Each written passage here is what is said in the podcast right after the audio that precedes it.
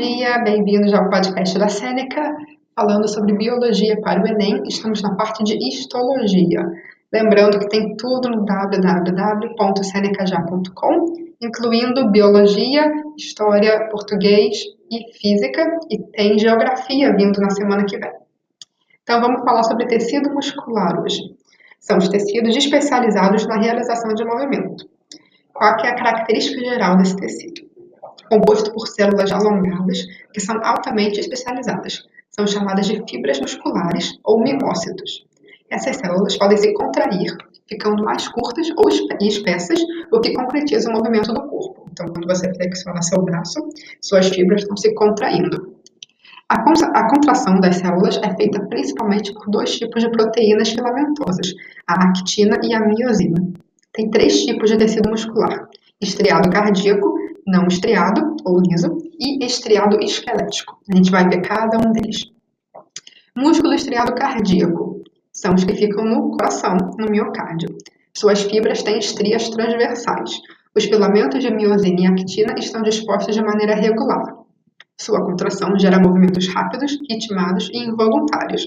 Conforme seu coração, você não controla a batida do seu coração e os movimentos são rápidos e têm ritmo. Músculo não estriado ou músculo liso. Suas fibras são fusiformes e sem estrias transversais.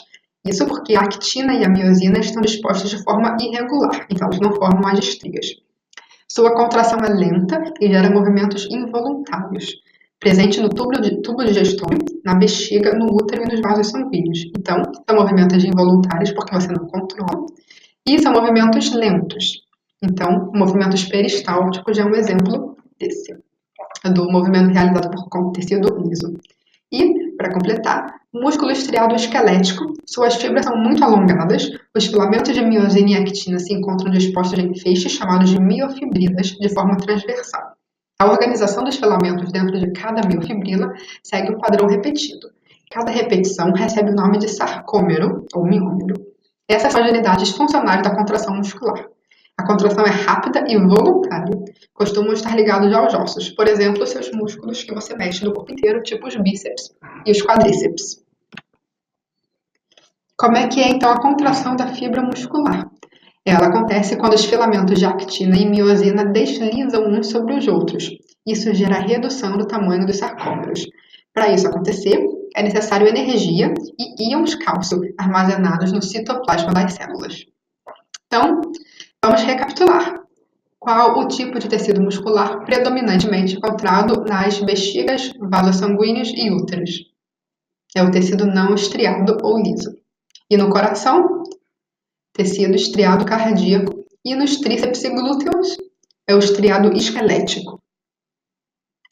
Vamos falar então agora sobre tecido nervoso, que constitui, logicamente, as estruturas do tecido nervoso. Características gerais Possui vários tipos de células, neurônios e células da glia. As células da glia oferecem nutrição, sustentação e proteção aos neurônios. Esse tecido é importante, pois controla todas as funções vitais corporais dos vertebrados, por exemplo, digestão, respiração e excreção.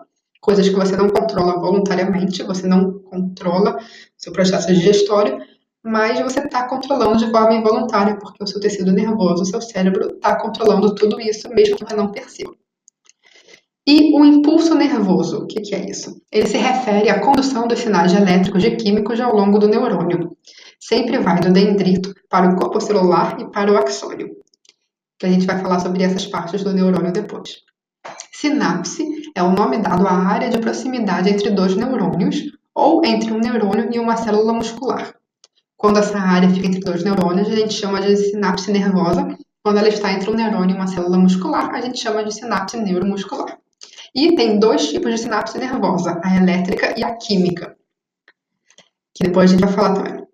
E neurônios, ah, como eu tinha falado, vamos ver as partes dele. Tem dendritos, axônios de corpo celular. O axônio é a parte fina, longa, que transmite um impulso para um outro neurônio. Os dendritos são curtos, numerosos e recebem o estímulo vindo de outros neurônios. E o corpo celular é onde tem o núcleo da célula de verdade.